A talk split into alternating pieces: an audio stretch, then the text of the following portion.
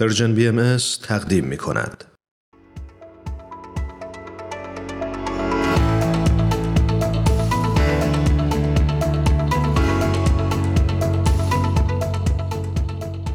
بهمن و فرانک عزیز به برنامه خودتون خوش اومدید. من هم خدمت شما دوستان عزیزم بسیار خوش آمد میگم. خدمت شما دوستای عزیزم ایمان جان، هرانوش جان، فرانک جان.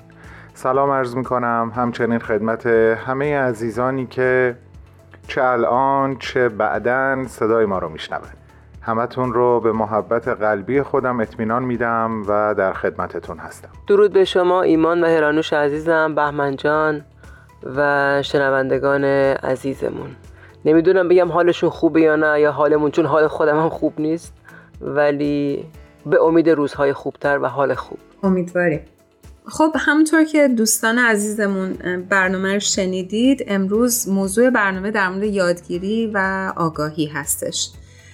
دوست داریم که نظر شما دوستانمون رو بدونیم و دوست داریم که از فرنک جون شما شروع بکنیم. شما نظرتون چیه؟ حتما عزیز فقط اول من عذرخواهی بکنم به خاطر صدای گرفتم که هم از سرماخوردگی میاد هم احتمالا از احساسات گرفتم هر دو تو هم شده.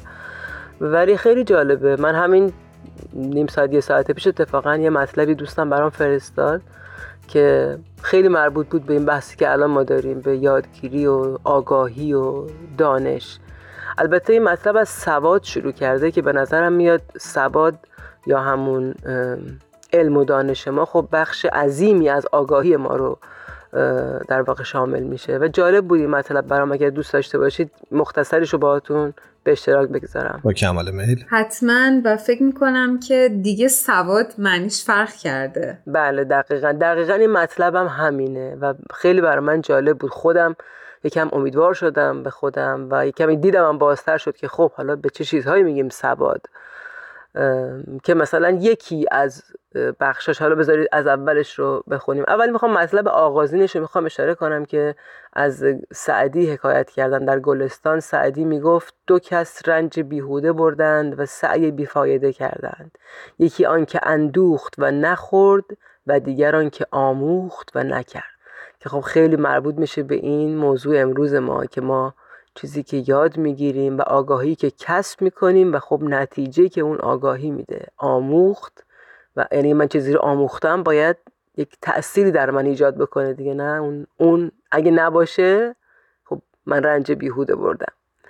در ادامه خب مطالب جالبی گفته که مثلا تعریف سواد از خواندن نوشتن هست یاد گرفتن رایانه و به کامپیوتر و یک زبان خارجی هست و بعد دوازده مورد رو سازمان ملل در دهه دوم قرن 21 اضافه کرده. سواد عاطفی سواد ارتباطی، سواد مالی، رسانه‌ای، تربیتی، رایانه‌ای، سلامتی، نژادی و قومی، بوم شناختی، تحلیلی، سواد انرژی حتی و سواد علمی که خب همین دانشگاه و توانایی بحث و حل و فصل مسائله. نکات خیلی مهمی رو بهش اشاره کردید و همونجوری که هممون می‌دونیم فکر می‌کنم در زمانه ما سواد دیگه صرفا دانش و آگاهی علمی نیست بلکه ریشه ها و ابعاد مختلفی داره. دقیقا. و یه مطلبی که در آخر این موضوع نوشته و خیلی برای من جالب تر بود که تعریف سعدی رو کامل می‌کرد این بود که جدیدترین تعریف و چهارمین تعریف از سواد اینه که علم با عمل معنا می شود. و یعنی شخصی با سواد تلقی می شود که بتواند با استفاده از خانده ها و آموخته های خود تغییری در زندگی خود ایجاد کند. یعنی صرفا دانستن یه مطلب که البته فلاسفه هم میگن که علم به شی سبب حصول به شی نمیشه. یعنی به دست نمیاریشون وقتی فقط چیزی رو بدونی. باید یه کاری کرد. اون آگاهی باید نتیجه ای بده. دقیقا. آگاهی اصلا به نظرم فرنک جان خودش بالقوه حرکت میاره. آفرین خیلی نکته جالبی گفتی. و اگر غیر از این باشه اسمشو نمیشه آگاهی گذاشت درسته؟ و فکر می‌کنم که فرنک جون من حالا نمی‌دونم که شاید خیلی با من موافق نباشن ولی نظر شخصی من اینه که سختی ها همیشه اگر که واقعا هر کسی بخواد می‌تونه که در جهت آگاهی حرکت بکنه. و فکر می‌کنم که سختی ها برای ما واقعا جای رشد داره. عزیزم فکر کنم کسی نتونه مخالفت کنه با تو برای نه اینکه چون تو گفتی ولی برای اینکه یک اصله. یعنی اصلا در زندگی ما همیشه از سختی ها اصلا زندگی به ما درس میده روزگار به ما درس میده. یعنی چی؟ یعنی اون سختی هایی که می‌کشیم به ما درس میده. خیلی سخته. داریم می‌بینیم واقعا بعضا سختی هایی که الان ما شاهد هستیم جانکاهه. یعنی واقعا از طاقت ما گاهی بیشتره داریم می‌بینیم واقعا طاقت فرساست. ولی خب حتی طاقت فرساترین سختی ها هم درس های خیلی بزرگی به همراه خودشون دارن و آگاهی دارن همراه خودشون درسته؟ قطعا. بهمن جان دوست داریم که تو هم در بحث ما شریک بشی. نظر تو رو هم بشنویم خیلی ممنونم از فرانک عزیز بابت صحبتهاش. یه چیزایی توی ذهنم بود قبل از اینکه نوبتم بشه. می‌خوام از یک مقدمه شروع بکنم و فکر می‌کنم یک جایی صحبت هام گره می‌خوره به اون مفهومی که فرانک ازش یاد کرد. اون مقدمه این هست. خب همه ما چه در اساتیر چه در متون کتب مقدسه این رو خوندیم یا شنیدیم که در واقع آدم و حوا از میوه ممنوعه خوردند و بعد از بهشت به زمین رانده شدند. خیلی ها از جمله خود من معتقد هستند و هستم که آن میوه میوه آگاهی بود. انسان تصمیم گرفت یا خداوند تصمیم گرفت به نوعی که به این مخلوقش نعمت آگاهی رو عطا بکنه. و درست از همون موقع از یک سرزمین سراسر آرامش خیال و راحتی و بدون هیچ دقدقهی به جهانی آمد که لحظه به لحظهش چالش بود و هست رنج بود و هست و به تب گنج بود و هست.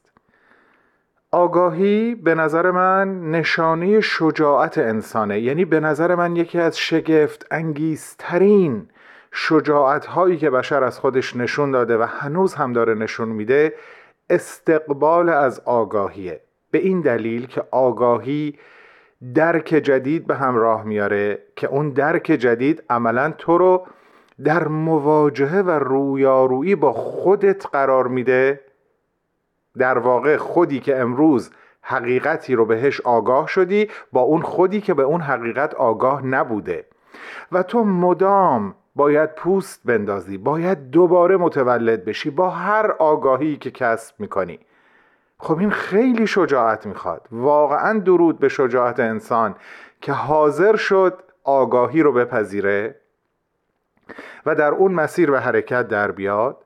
و همونطور که گفتم آگاهی جدید درک جدید و هر درک جدید درد جدیدی به همراه داره. و درست در چنین تبادلی هست که انسانها رشد می‌کنن. وقتی که من به چیزی که تا لحظه قبل آگاه نبودم آگاه میشم و به یادگیری هام اضافه میشه اولین کار شجاعانه ای که باید انجام بدم این هست که از اون خود قبلیم و اون چه که فکر می‌کردم درست هست گذر کنم عبور بکنم. من مدام باید پی به اشتباهات خودم ببرم و ازشون عبور بکنم و به سمت جلو حرکت بکنم. به نظر من آگاهی رنج به همراه میاره و رنج آگاهی. این رابطه رفت و برگشت به نظر من دیالکتیکی هست که موجب رشد ما انسان ها میشه و درود بر ما که شجاعت رفتن به سمت آگاهی رو داشتیم و داریم. سپاسگزارم بهمن جان. خیلی نکات مهمی رو اشاره کردی.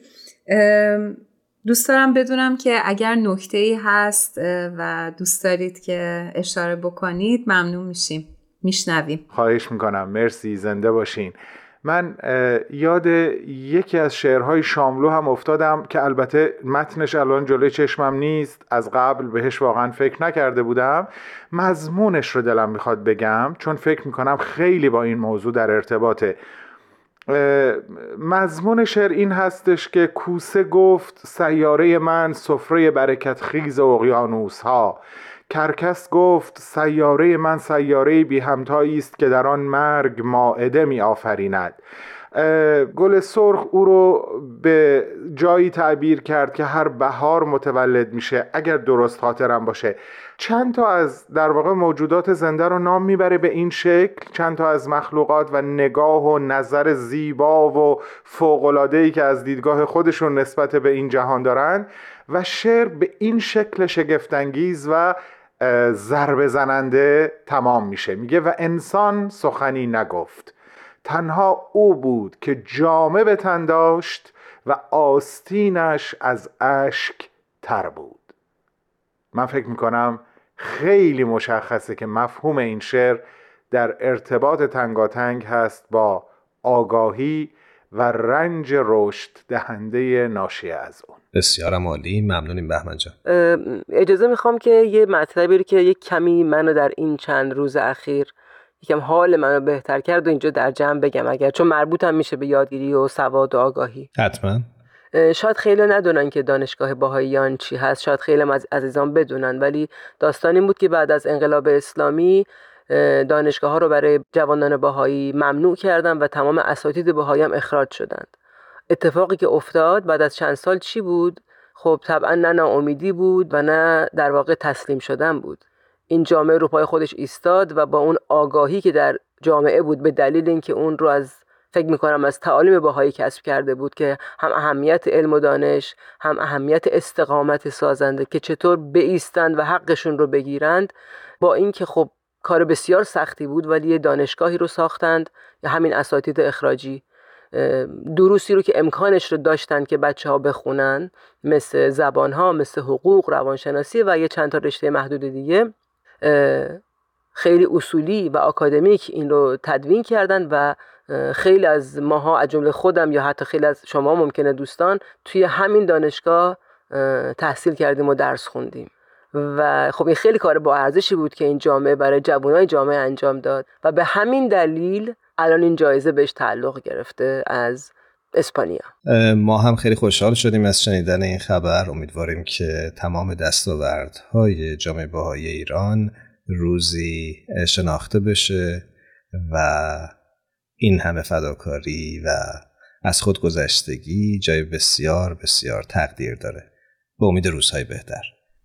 و همینطور این رو اضافه بکنم که در آینده فکر می‌کنم خیلی خیلی بیشتر متوجه بشیم که در واقع دانشگاه باهایان ایران چه خدمتی کرد به جامعه خودش؟ و به نظر من به ایران. برای اینکه همه ما شهروندان ایران هستیم باهایی مسلمون مسیحی با هر پیشینه ما همه شهروند ایرانیم.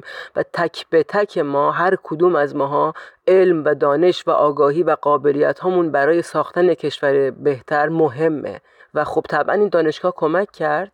که جوانانی که از تحصیل محروم بودن به ظاهر و خب طبعا رشد و آگاهیشون ممکن بود کمتر بشه رشد بکنن آگاهی داشته باشن و بتونن در هر حالی قائم به خدمت باشن برای ساختن ایرانی بهتر. آمین. دقیقا. خب خیلی هم ممنون. مرسی از دوستان عزیزمون. متشکریم. تا هفته های آینده. خدا نگهدارتون باشه. خدا نگهداری شما ایمان جان هرانوش جان بهمن جان و همه شنوندگان عزیز و به امید هفته های بسیار روشنتر و شاد و پر از سلامتی. ازتون سپاسگزارم که مجددا این فرصت رو در اختیار من قرار دادین. من هم برای همه عزیزان روزهای روشنتر و با لبخند بیشتر آرزو می‌کنم.